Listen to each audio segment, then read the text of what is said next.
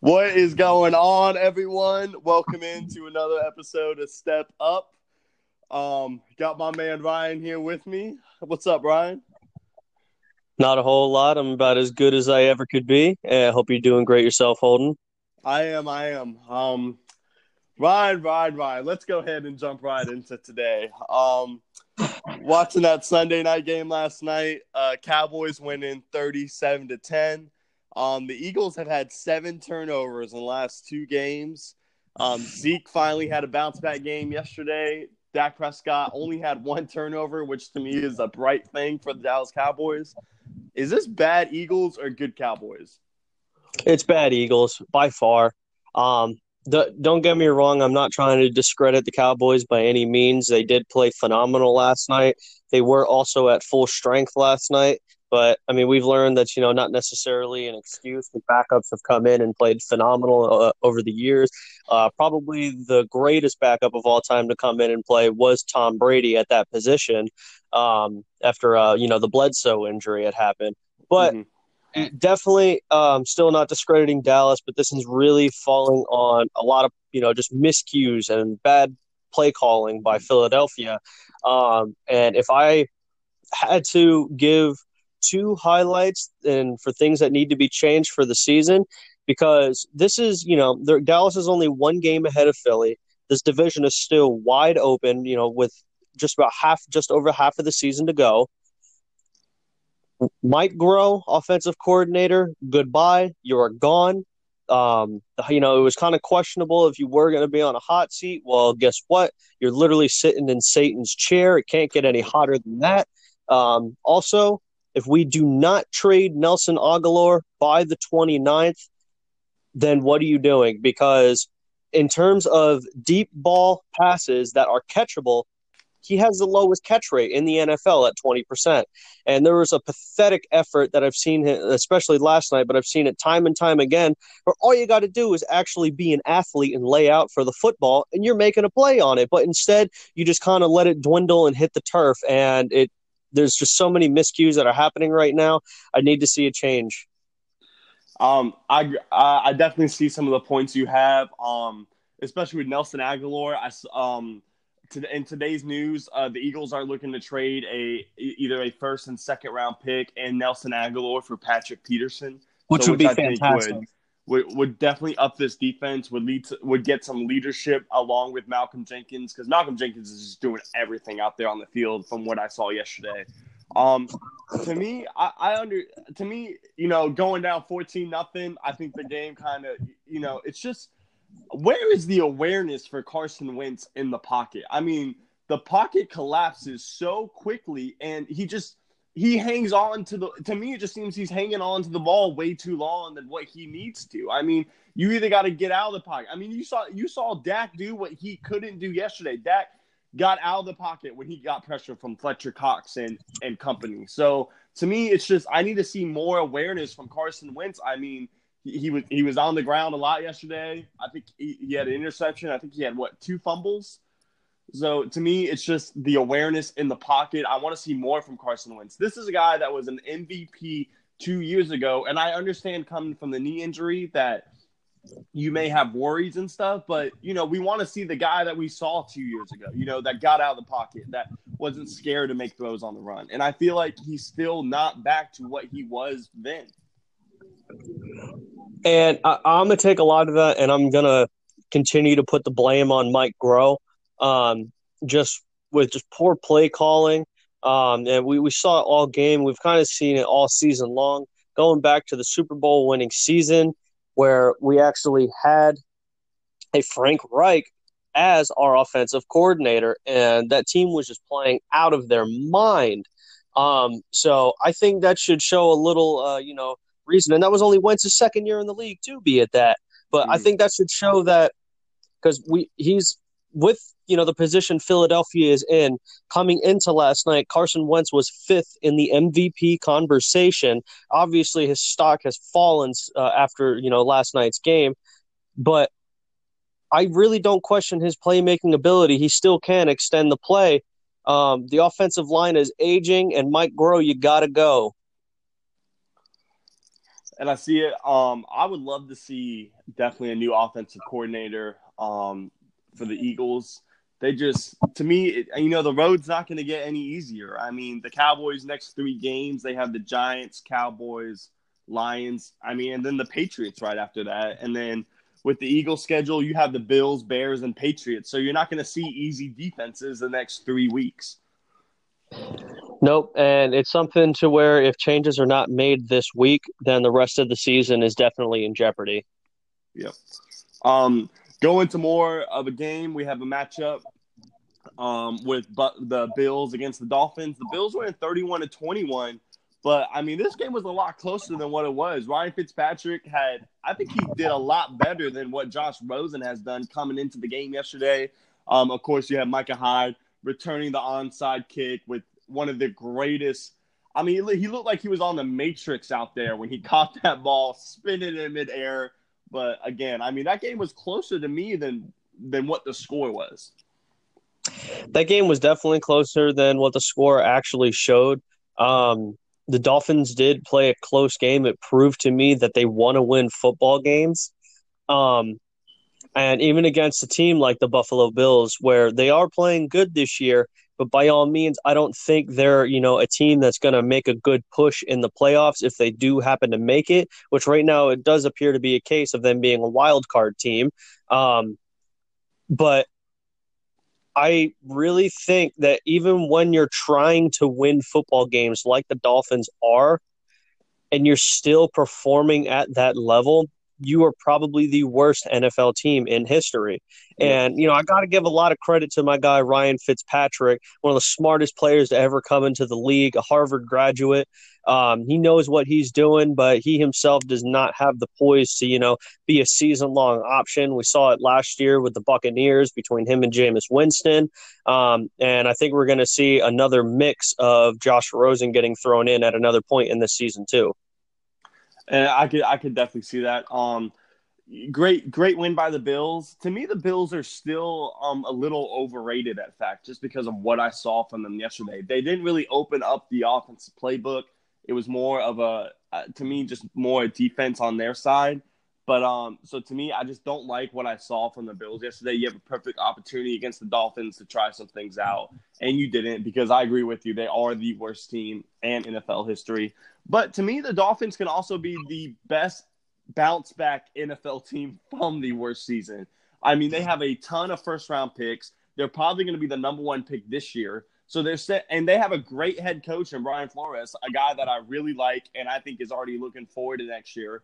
So I don't think we're going to see anything on the Dolphins, but they this team could definitely turn things around for next year. I think they should definitely shop Kenyon Drake, though. I think he's got to go. I think you try and get some more picks to build up for the draft for next year. Yep, big time. Absolute. Just couldn't agree with that anymore. Uh, moving into um, Cincinnati, Jacksonville went there on the road yesterday. They're winning twenty-seven to seventeen. Um, Andy Dalton threw three picks in a five-play span.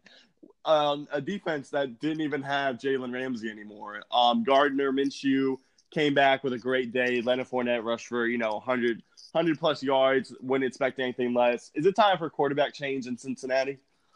Absolutely, and it's coming back with what I was talking about yesterday, how they just need to rest A J Green for the you know entirety of the season, because it just doesn't deem as if there was an actual need for him to play this year with you know the situation that the uh, Cincinnati Bengals happen to be in. And all I'm seeing for the Bengals this year is they are trying to win football games in a case like the Dolphins. But, man, are they a hot mess. And it really does start with Andy Dalton, because all I'm seeing, and like you said, from that, three interceptions in a five-play span, like, it's it's ridiculous. And yeah. The Red Rocket's got to go. Yeah, uh, he does. I mean, this may be the end. I'm sorry, Ryan. This may be the end of all gingers in the N F L, because I think they're going to compare him to Andy Dalton from now on instead of Carson Wentz. But, um... hey, it's okay. Uh, the Gingers need to stick to the N B A. The White Mamba and Brian Scalabrine left a legend. But uh, if you're A J Green at this point, do you request a trade? See, he did come out and say that he wanted to end his career in Cincinnati, but by all means, why would you want to do that? um, I I can actually, you know, foresee him being traded before the October twenty-ninth deadline. However, he is not projected to come back until after October twenty-ninth. So I think that in itself hurts his value in terms of getting traded this year. Yeah. And, and Even though I, I think I guess, it's a smart move. That, that makes sense. But um, at this point, I think it's just wasted talent playing for the Cincinnati Bengals. The same along with Joe Mixon. I think Joe Mixon could be a lot better for a different team. Um, speaking of wasted talent, uh, right here in Atlanta, the Rams came in and destroyed the Falcons thirty-seven to ten. Um, did Jalen Ramsey fix the Rams, or did they just play a terrible team? Holden, before I go into this, this is very off topic. Tua Tagovailoa underwent surgery to repair his high ankle sprain. Oh, wow. So kind of back with the college football talk we were talking with yesterday, he very well has a chance of missing that L S U game. And so, that just opens up the gate for L S U to be S E C championship. Absolutely. S E C champions. Um, so getting back on topic, Jalen Ramsey, I think, helped propel this team a little bit better than, uh, you know, we necessarily probably thought that that was going to happen. However, they did play a very underwhelming and depleted Atlanta Falcons team. Matt Ryan wound up getting hurt. Devontae Freeman's throwing punches at Aaron Donald. By all means, why would you want to fight Aaron Donald? That guy's huge. Um, but it, I saw a great improvement from the Los Angeles Rams on the road. It was something that we needed to see. Um, it was a huge step up from their offense, and Jalen Ramsey did a phenomenal job shutting down Julio Jones, who's arguably the best receiver in the league. So kudos to you, L A. You stepped up.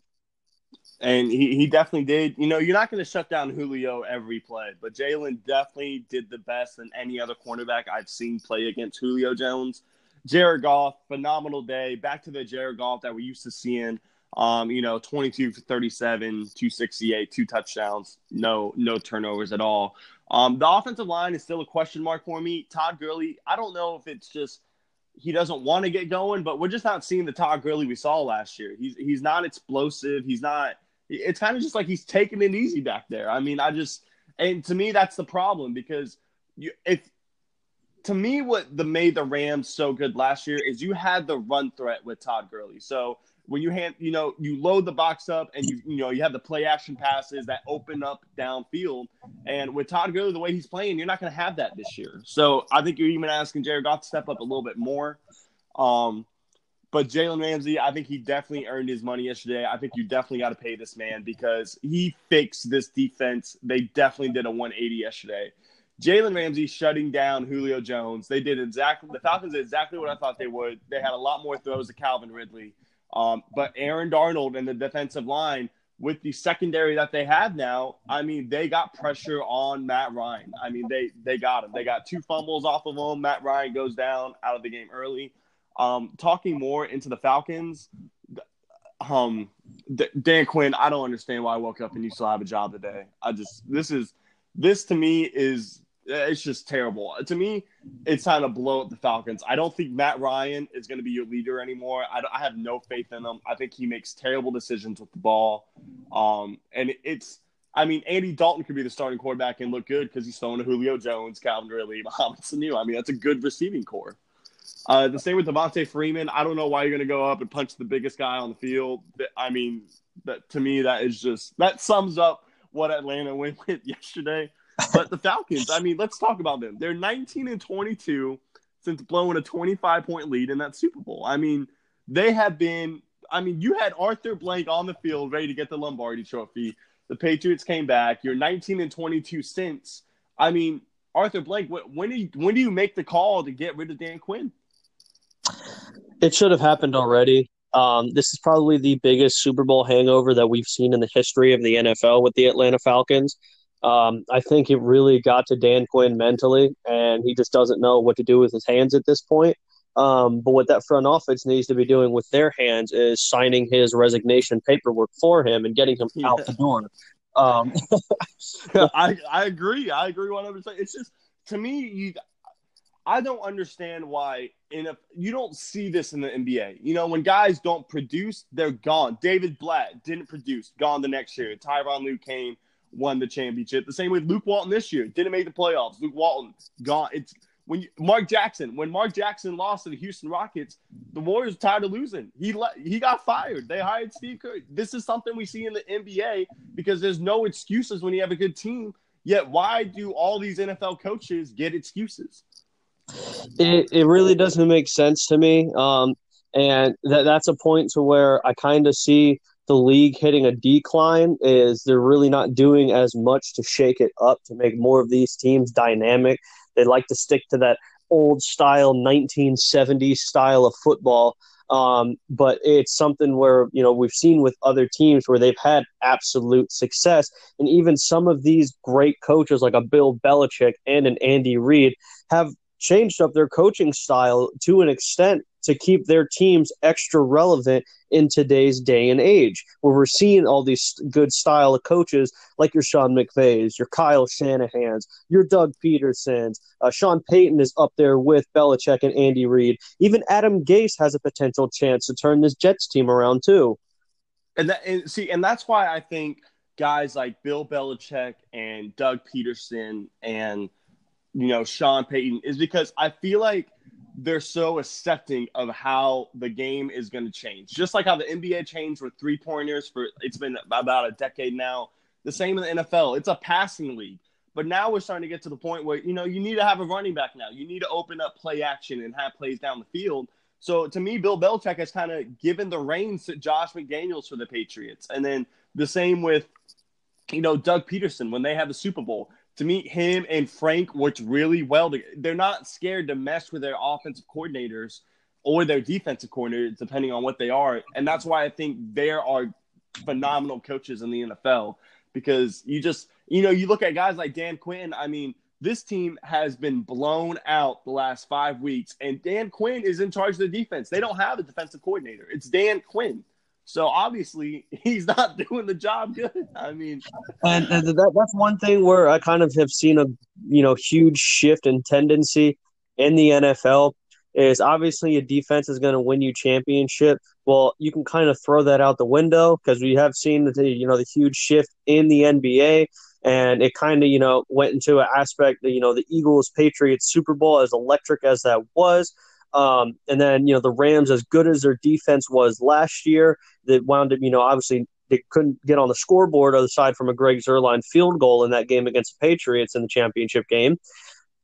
Teams need to move on from the defensive-minded head coaches and push them back as a defensive coordinator and let these offensive playmaking coaches come in and take over this team or these teams to actually give them, you know, that more explosive appeal and, you know, propel themselves in the N F L today. And, and I agree because, I mean, today in the N F L, I, I think the best example that we have is Sean McVay and Wade Phillips. Wade Phillips been in the league a long time, and he knows defense like the back of his the back of his hand. I mean, he's one he's the great to me the greatest defensive coordinator in the N F L. And that's a perfect example. Sean McVay runs the offense. That's his thing. That's what he did in Washington. And it's the same in New England. Josh McDaniels, you know, keeps turning down head coaching jobs. And Bill Belichick is, you know, he runs that defense. He works really well with Brian Flores and Matt Patricia when they were there. But it's more of he's a defensive-minded coach. So, to me, it's just with N F L coaching nowadays, find your strong suit, but you need to have trust in people to, you know, run the other side because – defense, to me, it doesn't win games anymore. It it it makes you compete, but it doesn't win. It doesn't win games to me. Nope, not not not not in today's day and age. And the perfect example is, I I mean, last year's Super Bowl with the Rams' greatest defense in the N F L. Offense couldn't put points on the board. So, moving into more, um, let's go ahead and go to the game at MetLife Stadium. Arizona went in twenty-five, twenty-seven to twenty-one against the Giants.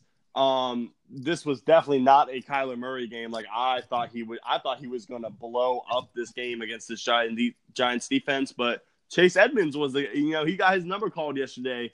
twenty-seven carries, one hundred twenty-six yards, and three touchdowns. Um, Daniel Jones, to me. One thing I saw from him is in the preseason is he had problems taking care of the ball.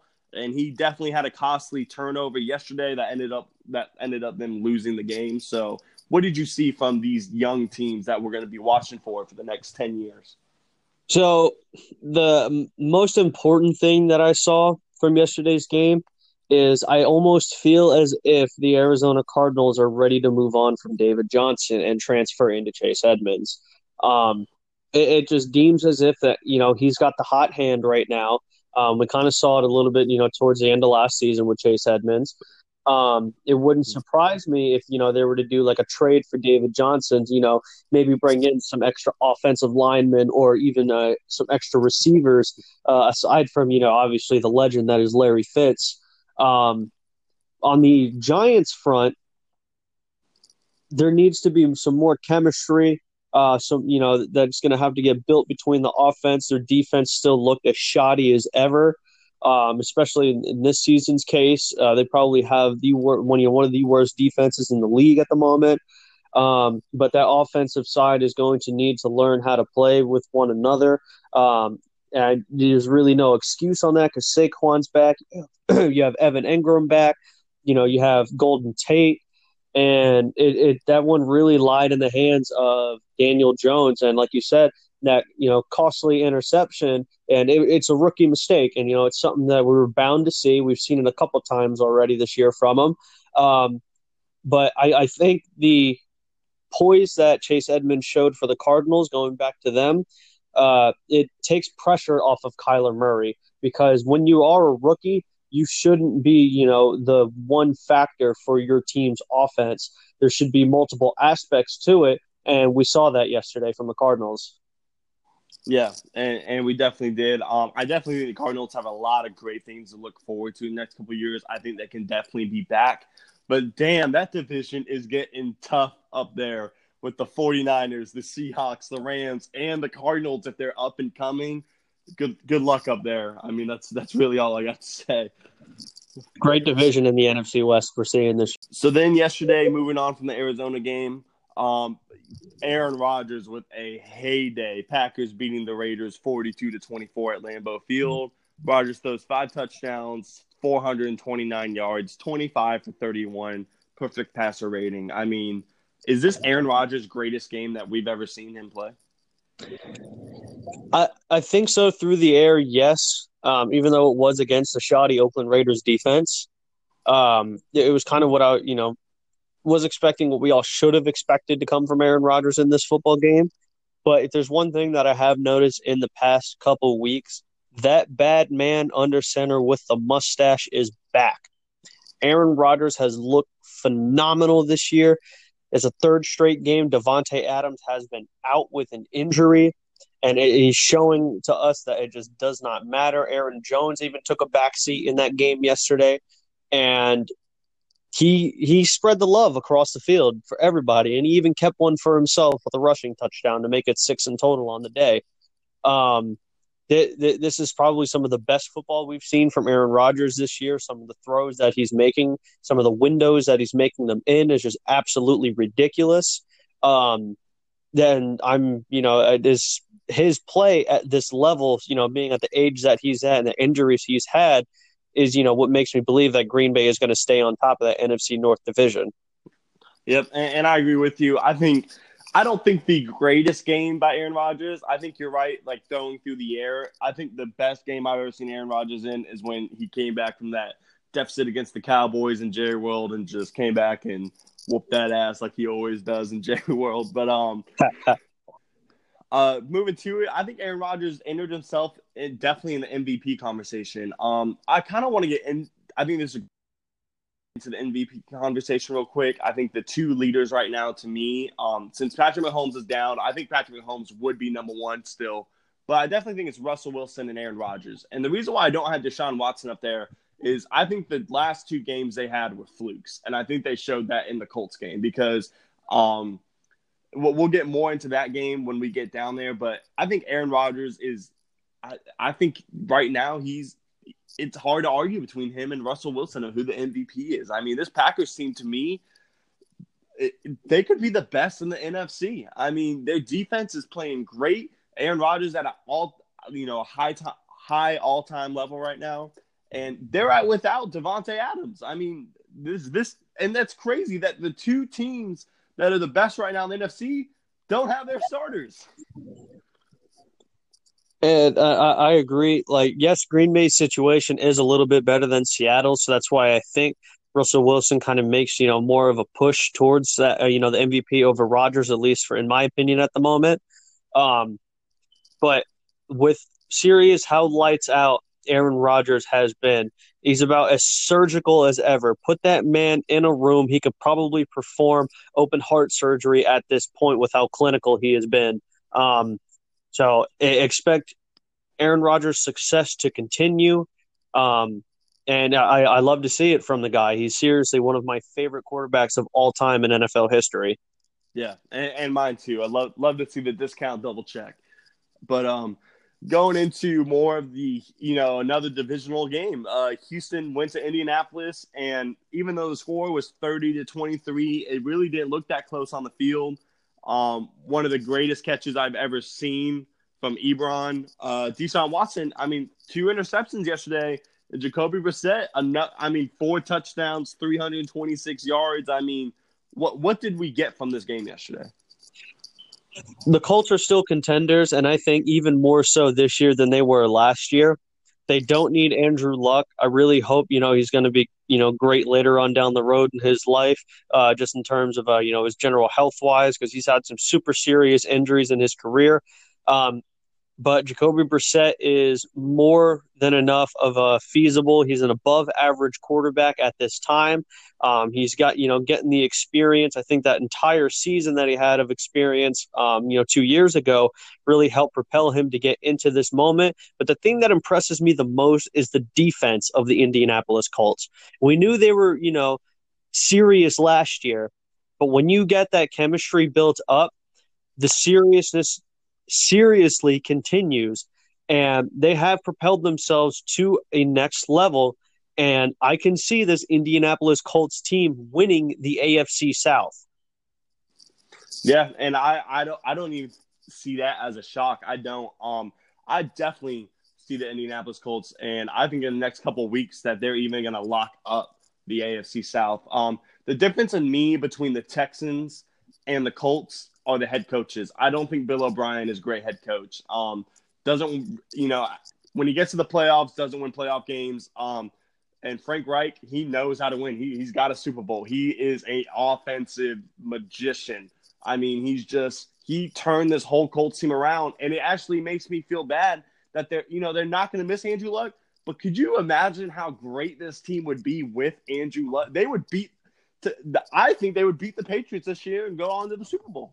And that's actually the point that I was literally just going to bring up. If Andrew Luck were to be on this football team, it would be a situation to where I think the Colts would be undefeated right now, along with the Patriots. Yeah, and, and I, I agree with you one hundred percent on that. I mean, to me, uh, I think Deshaun Watson, um, I think people got a little overhyped over the last two games. He played two piss-poor defenses, and, you know, he. I mean, he killed them, he did, but, I mean, this week you have a good defense. You don't really have that great of a game. So, to me, I think people got too high on Deshaun Watson too quickly. Um, you know, it, it's still a long season. He can change my mind, but I'm really not that high on Deshaun Watson as I am with, you know, other great quarterbacks in the N F L right now. Is it is it crazy that I said that? No, I really don't think it is crazy because we've kind of seen a backseat happen from the entirety of the uh, Houston Texans. Even the great Nook, the Nookie, DeAndre Hopkins, he is just kind of been underwhelming this year, um, yep. except for that huge blow-up game that Will Fuller had this year. You know, their entire offense has kind of looked lackluster in a lot of yeah. these football games. Yeah, and, and we never have the explosion. Yeah, and I don't think you can do anything with, you know, Carlos Hyde running for thirty-six yards either. But, um, you know, it's just, just another of those things. But I think the Colts are real. They're definitely here. They're definitely, to me, the number one contender in the A F C right now, just because Patrick Mahomes is down and we don't know what this Chiefs defense is going to look like in the next couple weeks, which I think is the biggest factor for the Chiefs. Um, Absolutely. Let's go to that um, ugly, ugly game in Washington. Uh, 49ers win nine to zero. Robbie Gould hitting field goals from twenty-eight, twenty-two, and twenty-nine. No offensive touchdowns. Um, forty-niners defense do get the shutout. Um, what you know, th- it was an ugly game. The field was flooded. I understand, but should we have seen more from the forty-niners offense? Uh, I really don't think so, because in conditions like this, this is really all about you can expect as a field goal fest, especially in the Mud Bowl that it was. Um, the forty-niners, they, you know, seemed as if they were in control the entire time. Uh, this was the first game that was scoreless at halftime since twenty seventeen. Um, but they were still able to, you know, make the plays to actually win this game against the Washington Redskins, another team who's fighting for, you know, a top three pick and are, you know, still trying to win these football games. But the, w- with the conditions yesterday, it's really, you know, not a game that was meant to be aired out. Um, there was something that, you know, was primarily going to need to be done on the ground, and that's kind of how it happened, even though Jimmy G was still able to make some passes downfield. Um, but I, I was fully expectant of this game to be kind of lower, lower scoring, like I said, barring the condition. So I don't think it's uh, too much of a surprise, but good win by the Niners defense nonetheless. Yeah, definitely good win by the Niners defense. Um, definitely not overlooking the Niners. They are one of the best teams in the N F C. The only reason why I say the Packers and the Saints are, to me, they edge off a little bit more is the experience that they have with Aaron Rodgers and Drew Brees. So, to me, that's just the difference that you have, like, between Jimmy Garoppolo in my eyes. Um, moving on to the Tennessee game, Tennessee hosted the Chargers, and they held them off twenty-three twenty. Chargers losing again, going to two and five. Melvin Gordon fumbling right there on the goal line with fifteen seconds left. Definitely not helping them out to getting, you know, a contract extension. Ryan Tannehill, great day, twenty-three for twenty-nine, three hundred twelve yards, two touchdowns. He did have an interception, but other than that, he, I mean, other than that, I think Tennessee had an upside from this game with benching Mariota. Um, is this good Titans or is this bad Chargers? I'm going with a little bit of both here. Uh, Tannehill actually showed a lot of poise yesterday. And that was the reason why, you know, Tennessee Titans brought him in, was in the case that Mariota did not hold up to his end of the bargain, which, you know, we really haven't seen him do this year. So they bench him. Tannehill comes in, plays a good game at home, gets them the win. But, man, do these San Diego Chargers keep finding new invent- Man, I just had a flashback from the past. Holy cow. I, I just popped out of the hot tub time machine for a second. um, sorry about that. The L A Chargers, they just keep finding inventive ways to lose football games, being that goal line fumble from Melvin Gordon, as you said, and on the fact of it does hurt his, you know, value for next year. So don't be, uh, you know, shocked when you see Melvin Gordon on a different football team next year. Um, I think the Chargers should have just traded him to get the most bang for their buck, because it looks like they need it. And if they could have gotten a good draft pick out of Melvin Gordon, with how they're playing this year, you could get Phillip Rivers' replacement in this offseason. Yeah. And um, and I see that definitely – I think they can definitely shop Melvin Gordon, especially with the benefit that, you know, Austin Eckler has been playing lights out. He was the best receiver on the field yesterday, had the most yards, most touchdowns. But – um. To me, I just I don't see why this Chargers team just can't figure it out. I, I, to me, maybe it's chemistry, but, man, they are losing some nail biters. And, you know, this is a team that people, before the season started, they could be Super Bowl contenders, just like last year. I mean, they had a great defensive stand against Baltimore, um, Lamar Jackson's, you know, rookie season. But um, and then they got blown out by the Patriots in Foxborough. Then the people, you know, people thought this year they would turn around, but – Is, so Phillip Rivers got drafted with Ben Roethlisberger and Eli Manning. Both have two Super Bowl rings. Is Phillip Rivers better than Ben Roethlisberger and Eli Manning, though, even though he doesn't have the hardware? Even though he doesn't have the hardware, I think he, uh, from what we've seen from him statistic-wise as well, um, he's he you know, you can argue that he is better than those guys. Um, I would definitely say more so Eli Manning than Ben Roethlisberger. Um But also, these are two guys that have had more help in their careers compared to Phillip Rivers. And I think that's a situation where that's why he doesn't have the hardware that those two guys have, because both of the, aside from, you know, a LaDainian Tomlinson and a Darren Sproles, that's really all he's had. Now he has, you know, a Keenan Allen and uh, what seems to be a declining Melvin Gordon and a good upbringing in Austin Eckler, but it's a little too late in Phillip Rivers' career. Um, if these were guys that he maybe had like, you know, six years ago, by all means, I think the Chargers are in a fantastic place to win, you know, an actual Super Bowl. Um, yeah. So ar- arguably he can be considered better than Roethlisberger or Eli Manning, but nonetheless, he will find a spot in the Hall of Fame, Phillip yeah. Rivers.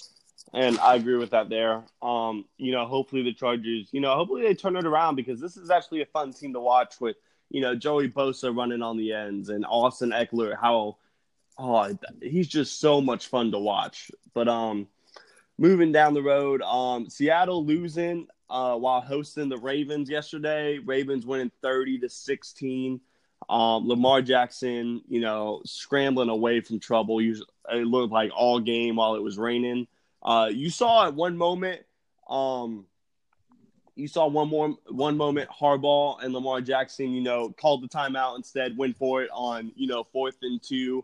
Lamar actually, instead of getting the first down, got a touchdown on the play. I mean, is this – are the Baltimore's more threat to the Patriots than the Colts? That's arguable. Um, in terms of how explosive the offense is, absolutely. I think the uh, – defense of the Colts right now is a little bit better than the defense of the Ravens. Um, but the acquisition of Marcus Peters helped propel this Ravens defense exponentially against what could be an M V P in Russell Wilson this year. Um, literally his first game, sixty-seven-yard interception return. It was Russell Wilson's first interception of the season. Um And ju- just with how explosive this Ravens team is, if they can, you know, keep that aggressive play calling, like you said, going for it on that fourth down and scoring a touchdown on it, um, I can actually, you know, see this Ravens team dethroning somebody. Um, but it's going to really come on an experience front more more so than anything for me in that aspect. But fantastic, fantastic old school style win by the Baltimore Ravens. This game was won by defense. Yeah, and I, I definitely agree with that. It, getting the turnover um, with Russell Wilson and the D K Metcalf fumble, um, awesome to see. Awesome to see um, Earl Thomas and Russell Wilson exchanging jerseys at the end of the game. The respect that they both have for each other. Um, we didn't get that Earl Thomas interception like we both wanted, but hopefully there's always next time. Um, can you can you say Lamar Jackson is an elite quarterback now? Um, because honestly, to me, Ryan, I'm still not there with it. I think, I think the day when I call Lamar Jackson an elite quarterback is when he can't run the ball, has to stay in the pocket and dish it out. So here's a little interesting uh, fact here: Lamar Jackson, with the Ravens being at five and two, a total of seven games into the season, they will have their bye next week in Week Eight. He is tied with Russell Wilson and Michael Vick for most games with one hundred, at least one hundred passing yards and at least one hundred rushing yards in a three games this year in a season. Russell Wilson had three in twenty fourteen. Vick had three in two thousand four. Lamar Jackson is already at three, seven games into the season this year. And I think it is that aspect of Lamar Jackson that makes this Baltimore Ravens team so deadly. I've seen him make throws this year, but I think it's also his ability to actually extend the plays. And he even said he had to change his cleats out twice yesterday so he couldn't get caught by the linebackers. Thought it was hilarious. Um, is really what's going to help propel this Ravens team for the future. All right, great take from Ryan on the on what to expect from the Ravens for now on. Let's go ahead and jump into our locks of the week, Ryan. Um, I'll go ahead and go with mine first. Uh, oh and three, y'all. Gotta love it. Um, hopefully turn it around. But uh, Saints beating the Bears thirty-six to twenty-five. Bridgewater, you know, two hundred eighty-one yards, two touchdowns, no turnovers. Latavius Murray was the most shocking player to me with one hundred nineteen yards, two touchdowns. Um, what can what can you say about this game? I mean, to me, I was just – I don't even think the Bears are a playoff team anymore. I, I had questioned if the Bears were going to be a playoff team at all after what we kind of saw in the start of the season. It just seems impossible uh, for Mitch Trubisky to throw to his left. Um, but th- this was a this was a game where, you know, the Saints kind of, you know, they surprised me again. Um, even though as poor as the Bears' offense may be, you know, the defense kind of held true. And the offense actually was, you know, first half it was kind of in question. But the second half, they showed to me that they were able to go up against, you know, some of, you know, the one of the better, if not the best defense in the N F L of the Chicago Bears team. Um, so, I mean, it was a good win by the Saints, by all means, on the road. But it's not a great win because this Bears team, as you said, they're just not playoff bound at this point. They probably will finish last in the N F C North. Yeah, and I, I definitely think they'll be last. You, the, I just don't understand why you throw the ball. They threw the ball fifty-four times yesterday with Mitchell Trubisky under center and ran the ball, I think, a total of twelve times the whole game. I mean, what I, – I don't understand this at all. I, I don't either, and it really – it makes me question what Matt Nagy is actually doing. Um, if he was the prodigy, you know, under uh, Andy Reid, because the – prodigy under Andy Reid is really looking like Doug Peterson. Um, out of, you know, the offensive coordinators that came out from under Andy Reid in that Chiefs offense, he's the one who has had the most success. Matt Nagy kind of went off to do his own thing in Chicago, and I wouldn't even say, you know, one you know scenario is better than the other. Um, but it, it's somewhere where the Bears need to make a, a change at quarterback already. I'm sorry, Trubisky. And my mind is still blown that they took him over Mahomes or Deshaun Watson. If they have one of those guys, you're in the Super Bowl. And that's what – and I understand that. I To me, it's more of Deshaun Watson. Uh, we didn't really know a lot of Patrick Mahomes. And Mahomes sat behind Alex Smith the first year too. So to me, so I'm not gonna I'm not gonna include Patrick Mahomes in it because we didn't know he would be how great he is today. To me, it's Deshaun Watson. I mean, this is a guy that knocked off the number one defense in the country and had a phenomenal game, second in M V P race, who should have been first to Lamar Jackson. Um, sorry, Lamar. I mean, I, I think Deshaun should have won it. But to me, it's just I don't understand what people look at when looking at quarterbacks now. I mean. I, I just don't see what you saw in Mitchell Trubisky, a guy from North Carolina, rather than a guy from Clemson and Deshaun Watson, who clearly was the best quarterback in both national championship games when they played Alabama twice. I mean, I just don't – I just can't believe that, that they took him over Deshaun Watson. I mean, to me and, – and the same with the play calling. I just don't understand the play calling they have now. I don't want Trubisky throwing the ball fifty-four times a game. I, I really don't. And it it's going to be kind of crazy, and I can't even believe that this is going to come out of my mouth. But the last time the Chicago Bears had success was when they had Jay Cutler under center. Oh, I knew it was coming. And it, it's true, though. I mean, it was Jay Cutler. And so now you're in question is, does this team need to make a trade to get a higher pick in the draft to go get a Tua, to go, you know, to go get a Jake Fromm? Like, to go get a Justin Herbert. I mean, these are real questions this team now has to think of because I think you have the defense you don't have to mess with. It's the offense. You have a you have two great running backs in Montgomery and Cohen. Um, you have a pretty, I would say, average offensive line that can actually hold up their own for the most part. You know, you have Allen Robinson, Taylor Gabriel, Robert Miller. I mean, I don't – and you have Trey Burton, who to me is one of the best up-and-coming young tight ends in the N F L. I mean – there's not a lot of things you have to change. It's one position. So now you got to see who they can shop, who they can trade to get a higher pick, in my eyes, to go get a, a Herbert, Tua, or a Jake Fromm. So I think that's something they definitely need to look forward to. Yep. And uh, one take two, one player that I think the Bears probably should have kept. However, I'm glad they shopped him, especially to my uh, Philadelphia Eagles, was Jordan Howard, because he's in his fourth year. In his first three seasons in the N F L, he averaged nine touchdowns and thirteen hundred rushing yards a season. Those numbers are fantastic for someone in their first three years in the league. And they shop him so they can keep Tariq Cohen and wind up drafting David Montgomery. Um, because I think he had a you know, help them with a whole nother aspect in their offense, just with the type of player that he is.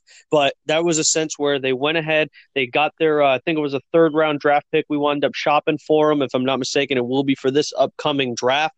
Um, so they might use that on a quarterback this year. Yeah. And, and definitely, I think they definitely should use that on a quarterback. I still can't believe they got rid of Jordan Howard, but you know, the Bears, I don't think it's, this is your, I don't think you're making the playoffs this year. I don't think you are even, they're definitely going to be last in that N F C division in my eyes, but, um, you know, better things to look forward to for next year's draft, hopefully, or maybe even in the off season. Uh, one last question before we move on to the Vikings and Lions game. Is Teddy Bridgewater going to be Drew Brees' successor? It really, what I've seen from Bridgewater is not so much of it being Teddy Bridgewater, but it's showing that the Saints have a system that's just kind of set up for a quarterback. So I think whoever they bring in, as long as they get experience, they can be a successor to Drew Brees. It's just a matter of finding another superstar like a Drew Brees. Because Teddy Bridgewater, you're not a superstar to me, but you have enough to what it takes to obviously win five straight games in his absence. Yeah, and they haven't – I mean, honestly, they haven't really been easy games either. I mean, he has the Seahawks, the Cowboys under his belt. Now he has the Bears. So, I mean, it's not like he's – it's not like he's playing a lot of cupcake teams. I think it's just more – I agree with you. I think it's more the defense. I think the defense has stepped up since Drew Brees has gone out. You know, they have the – the secondary is unbelievable. They're they're actually the third best secondary right now in the N F L in yards per reception and passes scored on them. So they're definitely playing lights out. Um, moving on, let's go ahead and go to this N F C North battle between the Vikings and the Lions. Vikings winning forty-two to thirty. I mean, we saw another Kirk Cousins, eight touchdowns in two games. I mean, are you going to hop on the ba- – are you going to come join me, Ryan, on the bandwagon or – Man, and, and see, I'm going to just go ahead and say I am a little upset. Uh, took my first L of the season of my locks, two and one. Hey, welcome um, to the club. um, but I, I'm I'm going to go ahead and just throw it out there. Not only to Vikings Nation, but all of America that watches football. And I'm going to throw it on the whim and say, you like that? Because Kirk Cousins has been playing out of his mind these past couple of weeks. Yeah. Um, I, I think the aspect of Dalvin Cook, you know, excelling as much as he has this year has really helped take a lot of pressure off of Kirk Cousins, because that was really what uh, Mike Zimmer wanted to do, was run the football. And now that they have the success, Kirk Cousins can, you know, get those big numbers, which, you know, as lackluster as Kirk Cousins, you know, we've seen in the past, his numbers have always kind of spoke for themselves. He's always been in like a top five situation with all of his, you know, statistics. Um, and it's kind of helping too with Stephon Diggs is, you know, starting to blow up and, you know, kind of get into his own bag again this year. Adam Thielen, you know, left the game with an injury yesterday. I don't think it's going to be anything that's serious. Um, and the defense played lights out too. They played great football against a good Lions team. And the Vikings right now are looking like the only other team to actually compete for that N F C North top spot, if not a wild card spot this year. Yeah, and I definitely, I definitely think the Vikings will get a wild card, a wild card spot just because of how great this defense is playing. I mean, but again, you can't take anything away from the Lions. I mean, Matthew Stafford had a great game yesterday, throwing four touchdowns, all to Marvin Jones, who had another great game. They didn't need the run game, and that's what I think I was most impressed with, is seeing, you know, Matthew Stafford throw the ball out, and these, you know, Danny Amendola and Marvin Jones having huge games yesterday. But, I mean, this is what I'm talking about when you look at the Vikings. The threat of Dalvin Cook, to me, is making Kirk Cousins better because he gets more time in play action. You know, he gets rece- receivers are more open down the field because of the threat Dalvin Cook is this year because of how healthy he is. So this is what I want to see more from, you know, a team like the Rams or, you know, a team like the Cowboys, just things like that. It, to me, it's starting to become a more play action league, and I just feel we don't see it as much. So you have the Lions going up next against the Giants. And then the Vikings, you know, playing against the Redskins. I think those that's definitely two wins for those teams. Um, But and then you have the Packers, you know, playing the Chiefs this week, which I don't think Mahomes will be in. But, you know, this, these three teams have tough schedules, especially in, you know, conference schedules. So, to me, you're going to learn a lot from these teams because they're going to face competition you'll see in the playoffs. So, I really like the N F C North. Um, it's going to be hard to take down, you know, the kid, you know, the man himself, Aaron Rodgers. But, you know, it's going to be it's going to be fun to watch. Oh, absolutely. And uh, I'm excited to see what the outcome is necessarily going to be uh, with the N F C North. Obviously, aside from the Chicago Bears, where you've just taken too much of a backseat from last year. Yeah. Um, so going into our Monday night matchup, uh, we have my New England Patriots uh, going to MetLife to playing against the Jets. The Jets with a huge win last week, upsetting the Cowboys, which to me wasn't really that much of an upset. Um Sam Darnold, you know, looked phenomenal. Jamal Adams looked good. And today the Patriots, you know, they don't have Josh Gordon. Uh, Philip Dorsett is still questionable. Uh, Patrick Chung still questionable. They don't have Mac, Matt Lacose. So and Rex Burkhead is out again. And Ryan Izzo. So that's two tight ends out. They brought back Benjamin Watson. Hasn't been said if he's playing yet or not. But, I mean, you know, with Jamal Adams and this these blitz um, – the blitz package that Adam Gase is running with sending Jamal Adams. I mean, to me, th- this can actually, I think this is going to be a really close game on Monday night. I, I think it will be a little bit closer than a lot of people are uh, actually anticipating because what we saw last week from the New York Jets is they are an entirely different football team with Sam Darnold under center because it gives them that boost to their offense. It's making their defense play out of this world, it seems like. And it's starting with their leader in Jamal Adams at the safety position. Um, I I really wouldn't be surprised if the Jets were to actually take this game off the Patriots, as outlandish as that seems. This is the New England Patriots we're talking about. Um, but seriously, expect a lights-out matchup tonight from the New York Jets because, uh, like we were bringing up earlier with the head coaching conversation, Adam Gase is that, you know, new era style of coach to where he's able to bring a whole new aspect to an offensive side of the, uh, you know, football that is going to help propel teams in this league. Yeah, and, and I I agree with you one hundred percent. I don't think the Jets are going to win tonight, though. I'm going to stick with my boys. Uh, I got the Patriots. I got the Patriots covering the spread. I think they'll win by ten tonight. I think it'll be twenty-four fourteen tonight. I'm going to go with Patriots. I, I like the twenty-four fourteen. I'm going to knock it back to a twenty to fourteen win by the Patriots. So, all right. So you got a great game. You know, great N F L Sunday. I think we definitely learned a lot about what, you know, where teams are at and what teams need to be worked on. And uh, another great matchup tonight. Absolutely. You guys better tune in. eight twenty E S P N. Going to be a fun one. So, moving in more, um, we got the World Series starting tomorrow. Um, the Astros hosting the Nationals. We got Garrett Cole against Matt Scherzer. Uh, definitely, you know, pitchers in each of those series. Um, eight oh eight p.m. Eastern Time. Um, who you got in this game one? I'm taking the Astros at home. You can't deny the fact that the Astros are sixteen and oh in their last sixteen starts with Garrett Cole on the mound. Um, it's just incredible numbers.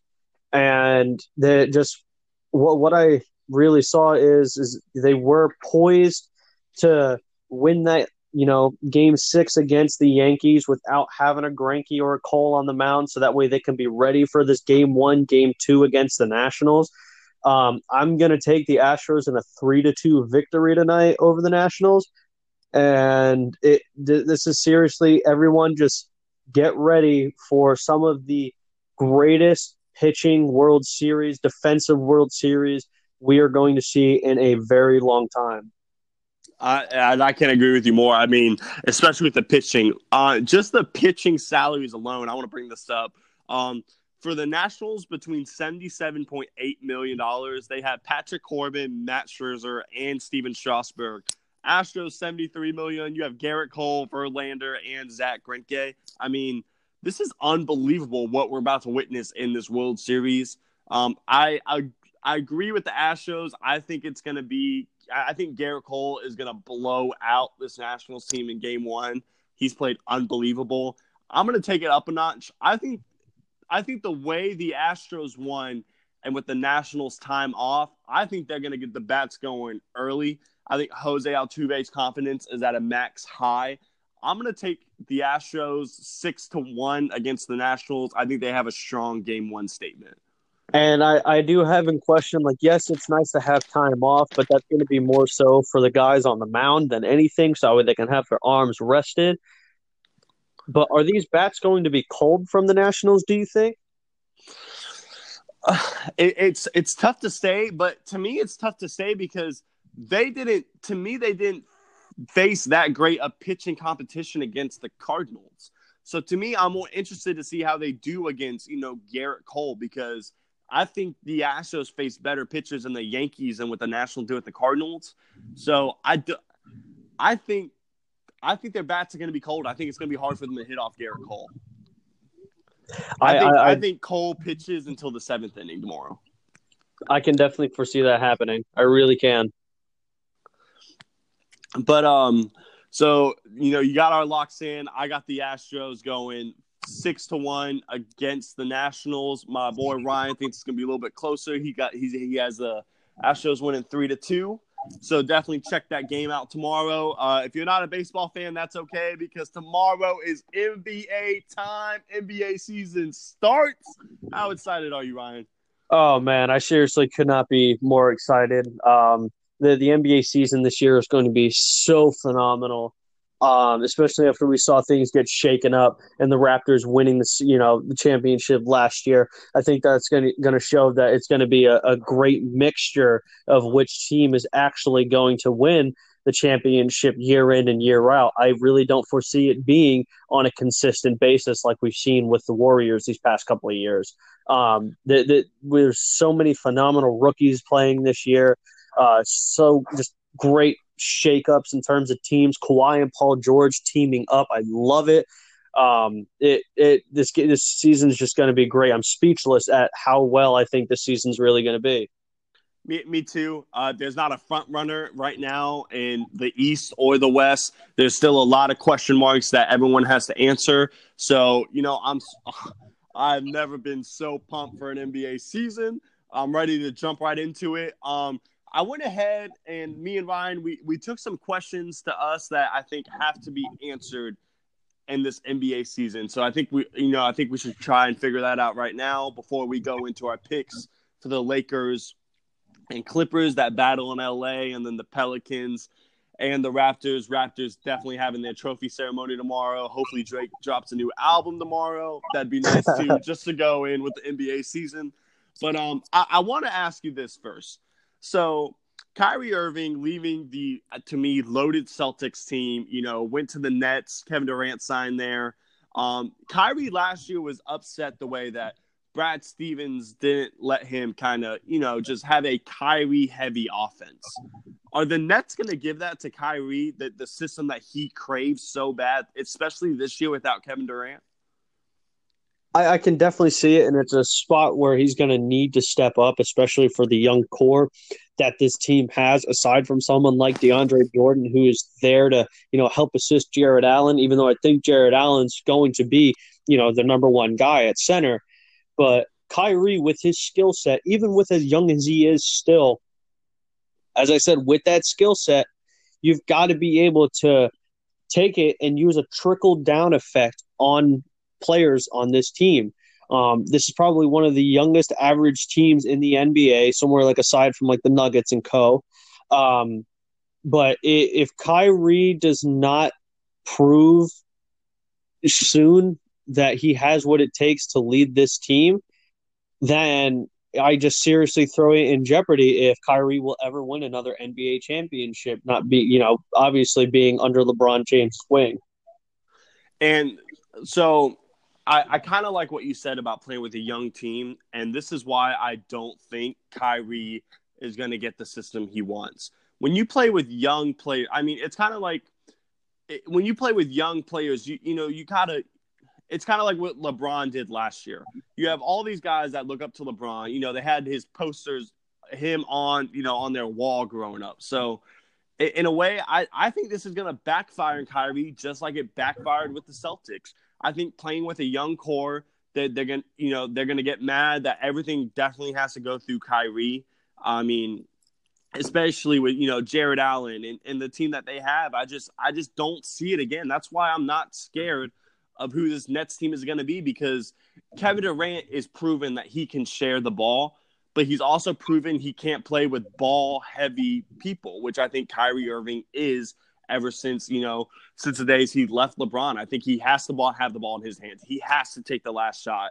You know, he when it, when you're down twenty points, he can't pass the ball. You know, that's who I think he is, and that's why I don't see a bond happening between Durant and Kyrie, because I don't think their games will mesh. I, I, I agree with that, and I really, really like your take on that. Um, just the play styles that they are, they're almost, you know, polar opposites. Um, they, I'm not saying their play styles are polar opposites. I'm saying, like, the players themselves are polar opposites. Because um, with their play styles being similar, um, that, that in itself is, these are guys who, you know, are going to need the ball in their hand. And I think there's going to be a lot of controversy whenever Durant comes back as to figuring out who's actually going to have the ball in their hands in crunch time. And exactly, because to me, I think Gordon Hayward may go back to being an all-star this year with Kyrie Irving not there. He was an all-star, I, he was an all-star, you know, before he left, going back to the Celtics. And I mean, I think Kyrie Irving killed his game. I, I think it did too. I think with Kemba Walker coming on to this Boston Celtics team, I thought that was probably the best move that they could have done, aside from a letting go of Al Horford, which I think was kind of a horrible move on the sense of that. But Kemba Walker, Gordon Hayward, Jason Tatum, those three names, just watch out for them this year. I think they're going to show that you don't need uh, you know, two giant superstars, that you can have three stars in that aspect. Yeah, and, and I agree with you. I think the Celtics are going to be great this year. Um, but, again, I, I don't see – I.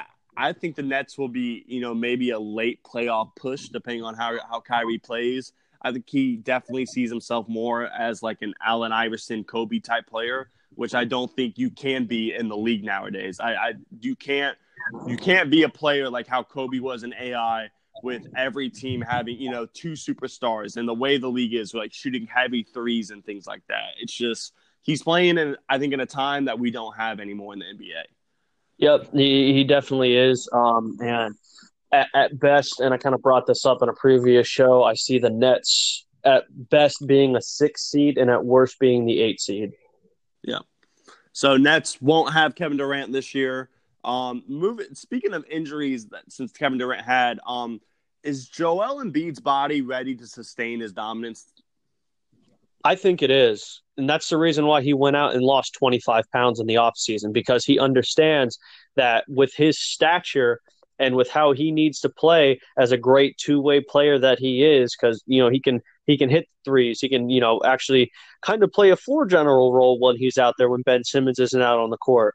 Um, but I also think the addition of Al Horford is going to actually help propel Joel Embiid's game to that next level and solidifying his role as a legendary big man. Um, and it's kind of something we saw LeBron do. LeBron cut weight so that way he can have a little longer, um, you know, longevity in the in his career. Um, I expect Joel Embiid uh, to be another all-star. I expect him to be healthy primarily for all eighty-two games. Um, I'm not saying that he won't miss a couple, because, you know, we see some of these all-stars just get set, you know, minor, you know, minute ankle injuries and stuff like that. But watch out for Embiid to have an amazing year this year. Yeah, definitely. I see Embiid in a couple of years, um, him battling out with Anthony Davis of who the best is in the league in about four years. Um, I agree with you. I think his body, I think him slimming down, he's ready. He's taken control of it and notice what I think is the most important, because he wants to he wants to have that greatness. Um, I think the best thing for Joel Embiid's body is Al Horford. I think the acquisition of Al Horford this year, you went and got a guy that you, if you have to rest Joel Embiid, he's going to need rest. You still put your team in, in a position to win, because that's how good Al Horford is.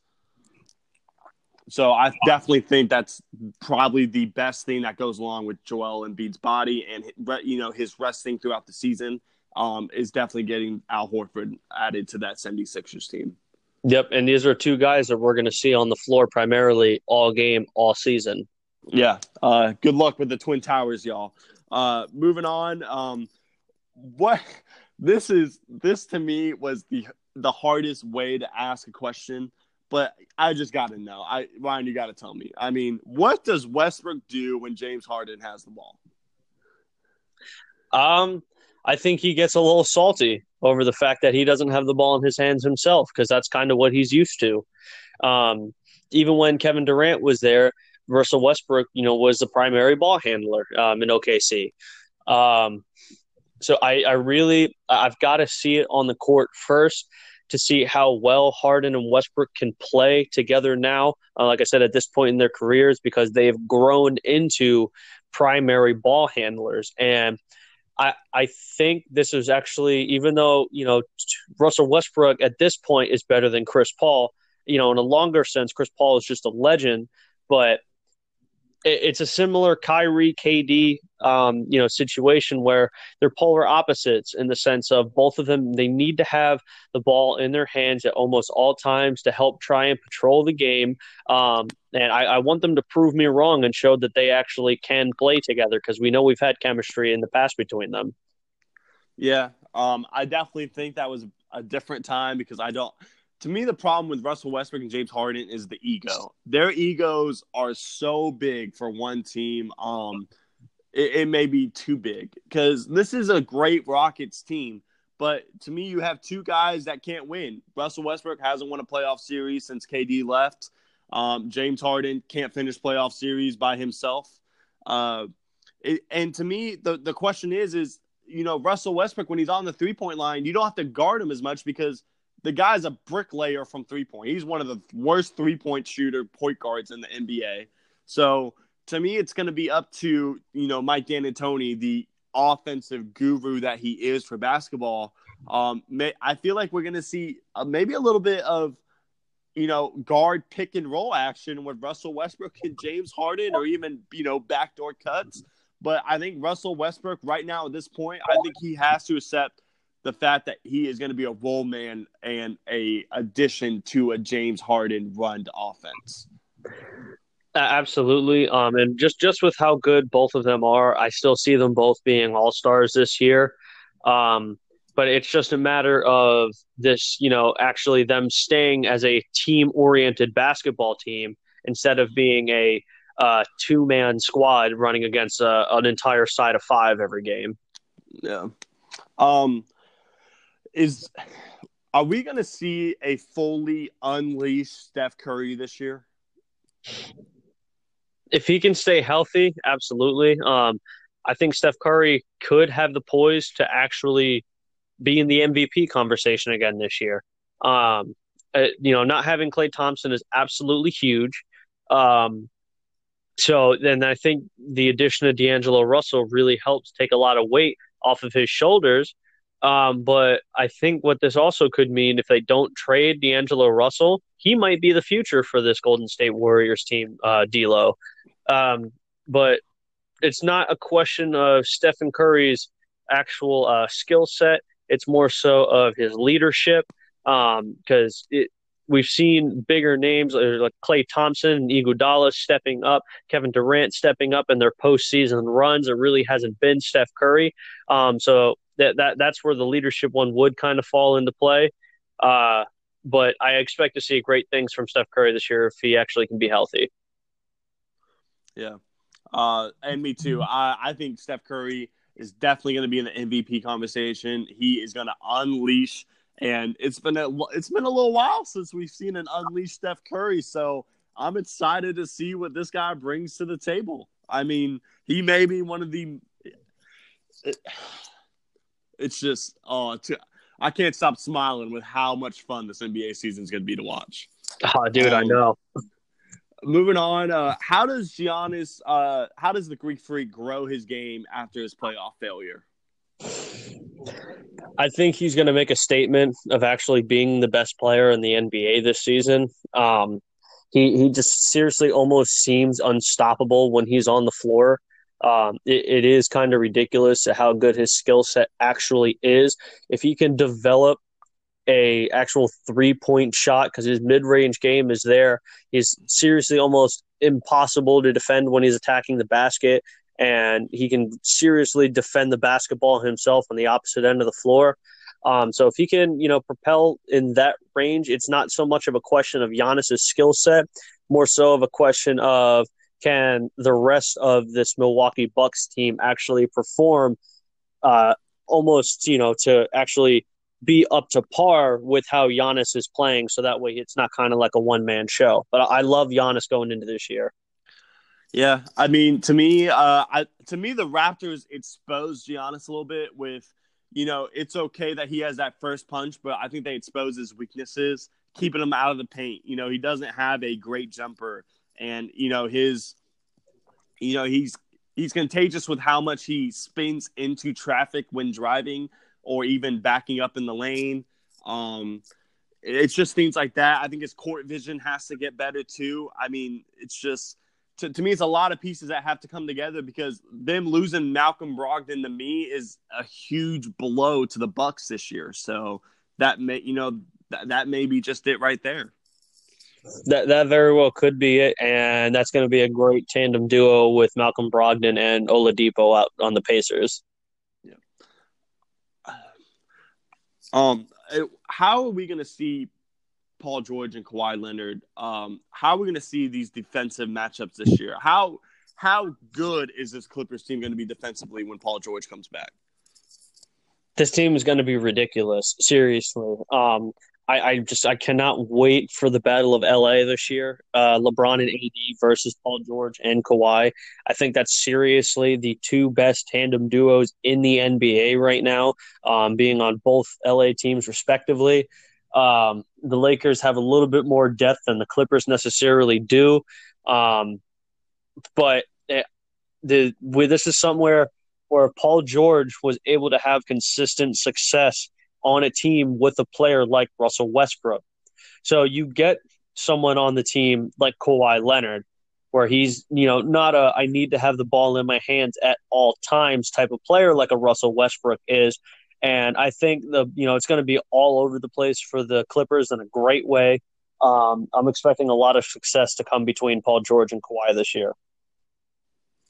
Yep, and, and I agree. Um, I especially love. I think Doc Rivers will definitely have a game plan there for Paul George and Kawhi Leonard. Kawhi Leonard to me is definitely going to take more of guarding Giannis and LeBron than Paul George will. But that team defensively with Patrick Beverley, they're just. It's going to be a hard team to beat. I think that I think this year when teams play the Clippers, especially going in the playoffs, it's going to be low-scoring games. And don't but, um, forget about the sixth man of the year, Lou Williams. Yeah, yeah, definitely Lou Williams added on there. Definitely seeing another sixth man of the year coming from that guy. Uh, are we going to see what can Damian Lillard do for an encore this year? Uh, he, he's got to prove his worth. Um, they brought in Whiteside to obviously replace the injured Nurkic. Not sure how long he's actually going to be out. Um, but I also think this is somewhere where they could probably trade C J McCollum elsewhere. Uh, so that way they can have, uh, you know, that cap space to actually bring in some extra assets. Maybe trade, you know, for Andre Iguodala from the Grizzlies or something along those lines. Um, but – Just expect phenomenal basketball out of Damian Lillard since we've seen him come into the league. Um, but I I just don't know if they really have what it takes to actually, you know, win an N B A championship yet. Because we, we, yeah. we've seen them collapse time and time again. Yeah, and, and we, we have um, – I think this is a team that can sneak away a series against a Warriors or a Rockets team. Um, I think that is the peak of Damian's encore for this year is maybe getting a sneaky first round series if if they make the playoffs. But um, that that to me is the ceiling. They need they just need more talent all, all around. It's not going to be Damian Lillard, Whiteside, or C J McCollum, I think, to really break that team out. But uh, going into Denver, um, you know, Michael Porter Junior out all year last year, trained with Kobe and Trae Young all summer this year. Uh, back this year, expected to start in their regular season game. Um, can can this Nuggets go to the finals? Yes, they can. Yes, they can. Probably the youngest average team still um, in the N B A as they were last year.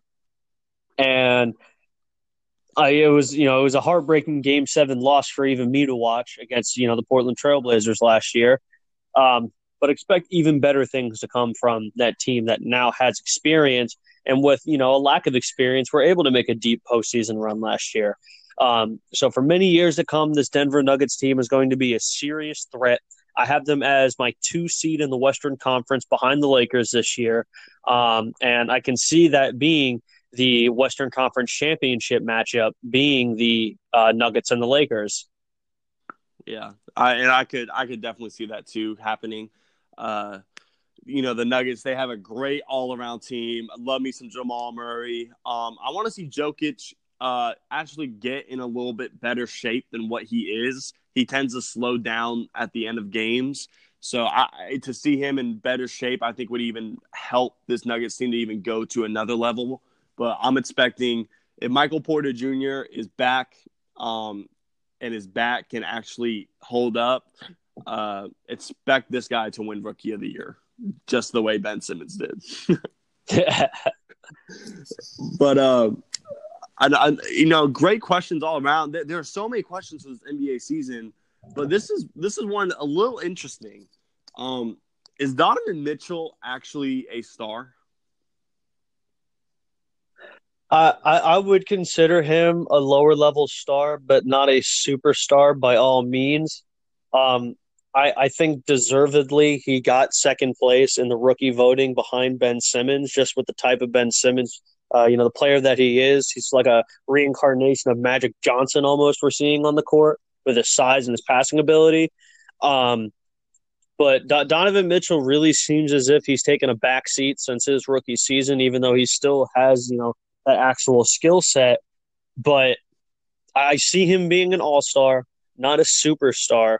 Um, he's a type of player where I, I almost see him in a similar situation, kind of like the Portland Trail Blazers, where like they, they really, you know, need additional help in the entirety of the roster to actually help propel them to the next level, even though they've made it to the playoffs two years in a row. Yeah.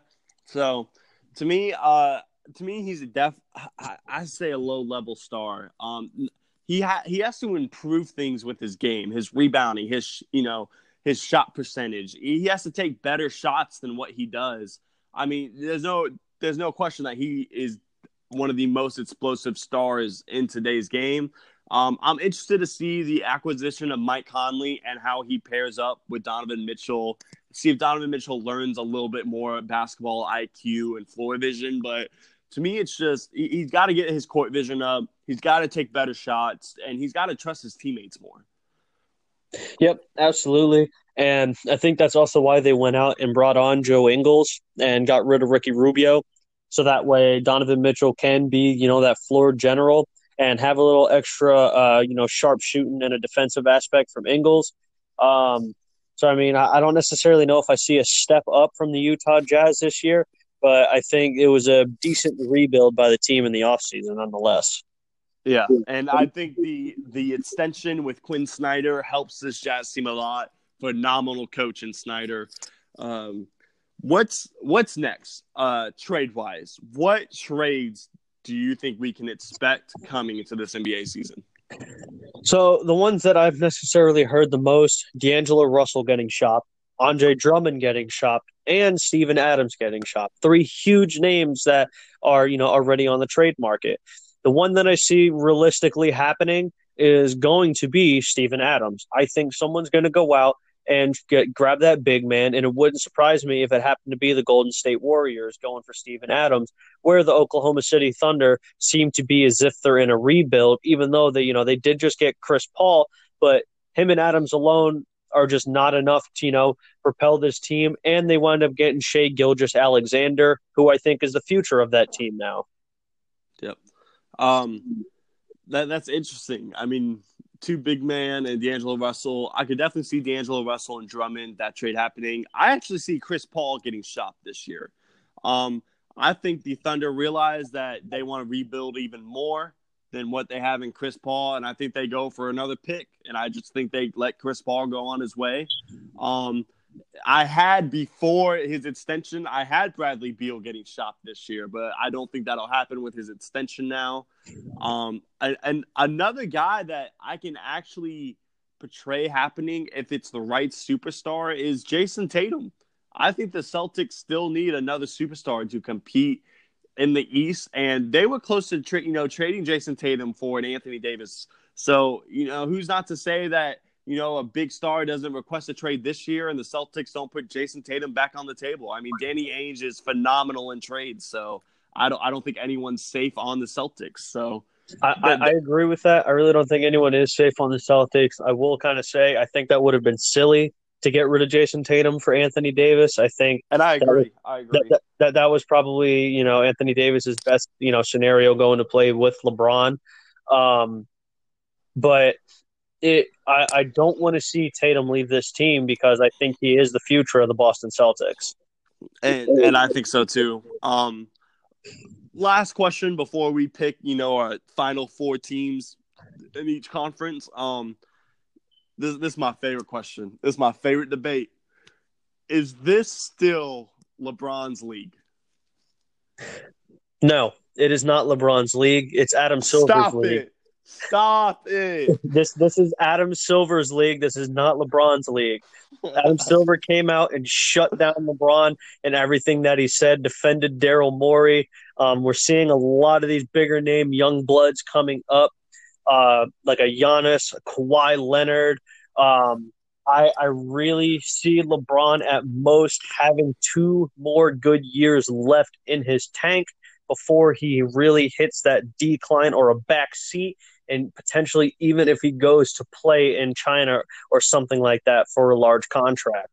But at this given time and moment, LeBron probably thinks it's his league, but it's not his league. There are too many good teams now than uh, just a LeBron James to really consider it being his league. All right, Ryan. Um, uh, this is my resignation for the show. Uh, it was it was nice knowing you. If you don't hear from me for a while, this is why. But um, this is absolutely LeBron James's league, and especially especially this year. This year, right now, LeBron James is gonna win M V P this year. He's gonna win Finals M V P this year, and he's gonna add another ring. Um. Coming off an injury last year, you have everyone, everyone, and including right now, Ryan Samori, doubting the king himself, and I think he is going to do exactly what Tom Brady did a couple years ago. Tom Brady suspended four games. You know, Roger Goodell on his mind, and he played an M V P-filled season. Um... It's just, to me, it's going to be the opposite. Uh, he's, you know, he's going to have twenty-seven points. He's going to have way more assists now with Anthony Davis. His rebounds will go down, but I do not see any other N B A player taking the throne from LeBron this year. Um, Kawhi Leonard, I mean, Kawhi is great, but I haven't seen a test from Kawhi. He beat a injured Warriors team last year. He he beat the seventy-sixers off a two K shot. I mean, and he went through a Bucks team that, to me, the Bucks still don't run the East even right now. So I, I don't really to, – to me, their championship run, especially against the Warriors, if Klay Thompson doesn't go down, it goes to Game seven, and it's competitive. And Kevin Durant, before he went down, the Raptors were getting blown out in that game before Kevin Durant went down with his four to four and three-pointers. So I don't really look too high on Kawhi Leonard. I understand Giannis Antetokounmpo, but, hey, guess what, Giannis? In this league, you got to win. And until you win, I'm not going to consider you the man. To me, I like Joel Embiid right now as the best player in the East. And I don't think it's – I think it's close, but I don't even think Giannis overlaps Joel Embiid this year. Joel Embiid will be the most dominant player this year, but it's still going to be LeBron's league. Now, uh, I'm going to kind of piggyback off your M V P pick. I think with the addition of Anthony Davis helps give LeBron that poise to be M V P this year. I need to see him bounce back from the groin injury, but just in its entirety, I, I, uh, I'm sticking with my – I don't think it's solely LeBron's league anymore. All right. Well, hey, we'll, hey, we'll learn tomorrow. But um, and ho- hopefully, you, hopefully you'll forgive me and uh, be be ready for our next show. yeah, yeah. yeah.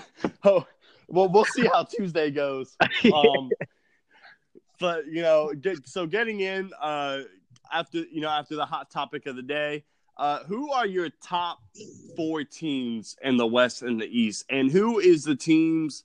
Who are the teams that you're going to take all the way between those? So, if we're gonna go, I'm gonna go ahead and start with the Western Conference. I have both teams out of L A. I have the Denver Nuggets. And seriously, don't count out this Golden State Warriors team just yet. Um, in, in no particular order. I mean, if I had to pick an order from one through four, it probably goes Lakers, Nuggets, Clippers, and then Warriors. Um, I still see that being, you know, very competitive, but you'll probably see the Lakers in the finals just with how well they revamped their coaching staff and their entire squad. Um, moving on to the East, my four teams that I'm going to have to go with over here is going to be in no particular order. We're going to go the seventy-sixers, got the Boston Celtics, the Milwaukee Bucks, and if I had to go for a fourth team, and it's kind of tougher in the Eastern Conference because, you know, we don't see that many, you know, overall great teams. But watch out for the Washington Wizards this year. I think they have a chance to actually make it as a top four seed, being a six seed last year in the playoffs. Shante, I can definitely see that, especially with the acquis- you know, extending Bradley Beal. I think he has a little bit more – a little bit more in the tank, a little bit more to play for now. You know, he's excited again. I can definitely see – Definitely see the um, Wizards in that fourth spot. So who, so who do you have taking it all, moving it down into the road? If I'm going for an N B A Finals matchup, I'm looking at, as much as I would like to see a Sixers Nuggets matchup, it's going to be the Sixers and the Lakers. Um, I think the addition of Al Horford and Ben Simmons actually improving his shooting this offseason is going to – and even the addition of Josh Richardson and, you know, that swap deal with Jimmy Butler, phenomenal. It's a great young team now where the oldest player does happen to be um, Al Horford. Um, it's going to be a tough game against someone like LeBron James in that finals aspect, but I, I, I love my Sixers this year. I expect great things uh, for many years to come from this team, and that's who I'm, you know, picking as my finals matchup, the Lakers and the Sixers. All right, I, I like it. Um, I, I definitely see that. I think that's most people's uh, prediction too. Uh, my top four team in the West, uh, I have them just, uh, I have them just like yours, right down to the order: Lakers, Clip, uh, Lakers, Nuggets, Clippers, and then the Warriors. Um, I'm not sleeping on the Warriors this year. This was a team that was good before Kevin Durant. I think they're going to be good after Kevin Durant. The East to me is going to be the most interesting to watch this year. Um, I have the seventy-sixers, the Celtics, uh, the Bucks, but my fourth team, I'm going to go with the Indiana Pacers. Um, I like Victor Oladipo, Sabonis, Miles Turner, Doug McDermott, and, and T J Lee. You know, I like all these guys, and I think Victor Oladipo coming back, I think this team is going to excel, and I think they can wrap up that fourth seed and actually cause some trouble in the Eastern Conference. Um, it's not, it's not going to – but I got to go with my winner coming out of the East. I, I'm going to go with the Boston Celtics. Um, I, I, I had the seventy-sixers earlier, but, you know, thinking of Brad Stevens with this team with Kemba Walker and Gordon Hayward, Jason Tatum, Marcus Smart, Jaylen Brown. I mean, th- this team is stacked. They're good. They're stacked with young talent. Uh, they're filled with players that love sharing the ball. There's no ball hogs on this team. And the reason why I have them over the seventy-sixers is because of Brad Stevens. I think Brad Stevens will outcoach Brett Brown and send the Celtics to the finals this year. I think that's the main difference between these two teams. I mean, Joel Embiid, it's going to be hard to cover Joel Embiid and Al Horford, but I think this Celtics team can outscore them with the three, you know, with Kemba Walker and Jason Tatum and Gordon Hayward. But I, this is, to me, A games. This is one of the best game sevens I think we will will see in a long time between the Celtics and the seventy-sixers, who I got coming out of the Eastern Conference this year. And it's definitely going to be a great rivalry between those two teams uh, this year, especially. Um, I I myself, I'm still not overly comfortable with Brett Brown as the coach, but the the players kind of speak for themselves whenever they're actually out on the court. Yeah, and, and they do. I mean, Ben Simmons getting a shot this year. Uh, you know, Al Horford, Joel Embiid, Tobias Harris. I mean, this is – the 76ers are a great team. I just – to me, Brad Stevens, he's just – he's the new – he's the new Greg Popovich, I think. And his game plans, I mean – If if we're really being serious, they sh- if they had Kyrie and Gordon Hayward, they they probably win in five games against LeBron's Cavs that year. It's funny you say he's the new Greg Popovich because he actually was on Popovich's coaching staff while he had Tim Duncan and co. Yeah, yeah, exactly. And he's young, that, and that's what's even he. I think he relates to his team more because of his youth. Yeah, it, it, he definitely he tries to go with those corny quippets too. Like in the postseason last year, we saw him call Jimmy Butler James because he was the man in the room. Jimmy Butler yeah. had to fire back and let everyone know that his name is Jimmy and not James. So a, a lot coming out of the East. Um, so let's go ahead and let's get ready for these games tomorrow. We have the Raptors hosting their ceremony tomorrow against the Pelicans. Zion Williamson, we will not get to see him, which is terrible for N B A fans. But can the Pelicans spoil the Raptors opening night? Absolutely they can. Uh, the addition of Lonzo Ball, keeping Drew Holiday, getting Brandon Ingram. Hopefully he's good from his blood clots. Um, adding Derek Favors. The, this team still shows a lot of poise to me, the New Orleans Pelicans, uh, without having Zion Williams on the floor. And I totally forgot to mention J J Redick in that spiel too. Um, so don't don't be surprised if, you know, the Pelicans do dethrone the Raptors tomorrow. I think Drake's going to have to dig some of his money up out of the grave because he's going to lose some on this betting line tomorrow night. Um, but uh, I the Raptors, to me, I just they, without Kawhi Leonard, they just take a huge backseat. Yeah, and I see it too, um, especially with the uh, – the overrated of Pascal Siakam. I hate – I can't stand Kyle Lowry. I don't even think he should be the starting point guard on that team. I'm a big Fred Fred VanVleet guy who even portrayed Kawhi Leonard in the finals, hitting the six threes when Kawhi Leonard was not there to be found. So, you know, he had a big – he he had a big moment in that, you know, that finals game six. Uh, I, I definitely – I have the Pelicans winning tomorrow. I think the Pelicans – you know, the youth, I think, gets to the Raptors. I think Lonzo Ball is, I think, is de- he will shut down Kyle Lowry, which is not hard to do. Um, I'm interested to see how his shooting is. I think J J Redick helps spread the floor. Uh, it's just, I think it's going to be a fun game to watch tomorrow before we get to the Battle of L A. Absolutely. And, oh, man, is that Battle of L A going to be a doozy. So it is. Um, unfortunately, we do not get to see Paul George tomorrow. So Paul George is going to be out, but you still get to see the man himself, Patrick Beverley, Kawhi Leonard, uh, going up against, you know, Anthony Davis, LeBron James. This is going to be a phenomenal, phenomenal basketball game to watch tomorrow. Um, there's some tough decisions. I mean, who, who do you got in this game, and how how do you win this game if you're the Lakers going against a defensive team like the Clippers? To win this game, you just need to put the ball on the shoulders of LeBron James, like he kind of said was going to happen in the offseason. Um, we're going to see LeBron kind of running that point guard role again, as we've seen him do in the past. Um, because, uh, you know, this really not like an overage of great guards on the Lakers, aside from an Avery Bradley and an aging Rajon Rondo. Um, but I expect to see the most out of Anthony Davis tomorrow night. I expect for him to light the floor line up.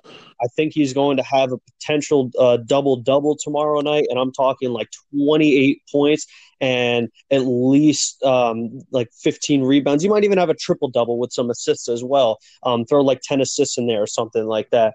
Um, so I, I really think Anthony Davis is going to be the key to their success tomorrow night. Um, And I, I am going to take the Lakers in this game. I think with Paul George on the Clippers team, it makes it a little bit different and more arguable of in the Clippers' favor. Um, but I just don't feel as if Kawhi has enough on his own to stop that duo of uh, LeBron and Anthony Davis. Yeah, and I agree. And the thing that I think the Lakers have a little bit better on the Clippers is that floor is going to be spread out tomorrow with the additions of Danny Green and Avery Bradley. And then you have Kyle Kuzma, LeBron, and Anthony Davis. So, I mean, they have scores all around, which is something we, you know, we haven't seen LeBron really have since his days in Miami. But now he has someone, a young player in Anthony Davis, who's arguably one of a top three best player in the league. So I'm I'm interested to see how Doc Rivers plans for this game tomorrow. Uh, it's going to be hard, I think, for both teams. I think it's going to be hard for the Lakers and the Clip. I think it's going to be hard for the Lakers to score, hard for the Clippers to defend. I'm interested to see who the ball runs through for the Clippers with, you know, since Paul George is out. But it's going to be far hot, far. It's going to be hard-fought basketball, so I'm just – I'm excited to see it. I got my Lakers. Um, Anthony Davis, I think I'm with you. He's going to have a huge game tomorrow as long, as well as LeBron. Um, you know, LeBron, I, I hope he, I hope we see the headband tomorrow. I hope we see the powder throw. Um, uh, I'm just – I'm ready. I'm ready. I'm ready. Uh, I'm fully expecting another powder throw, but I'm glad that man finally embraced his hairline. Yeah.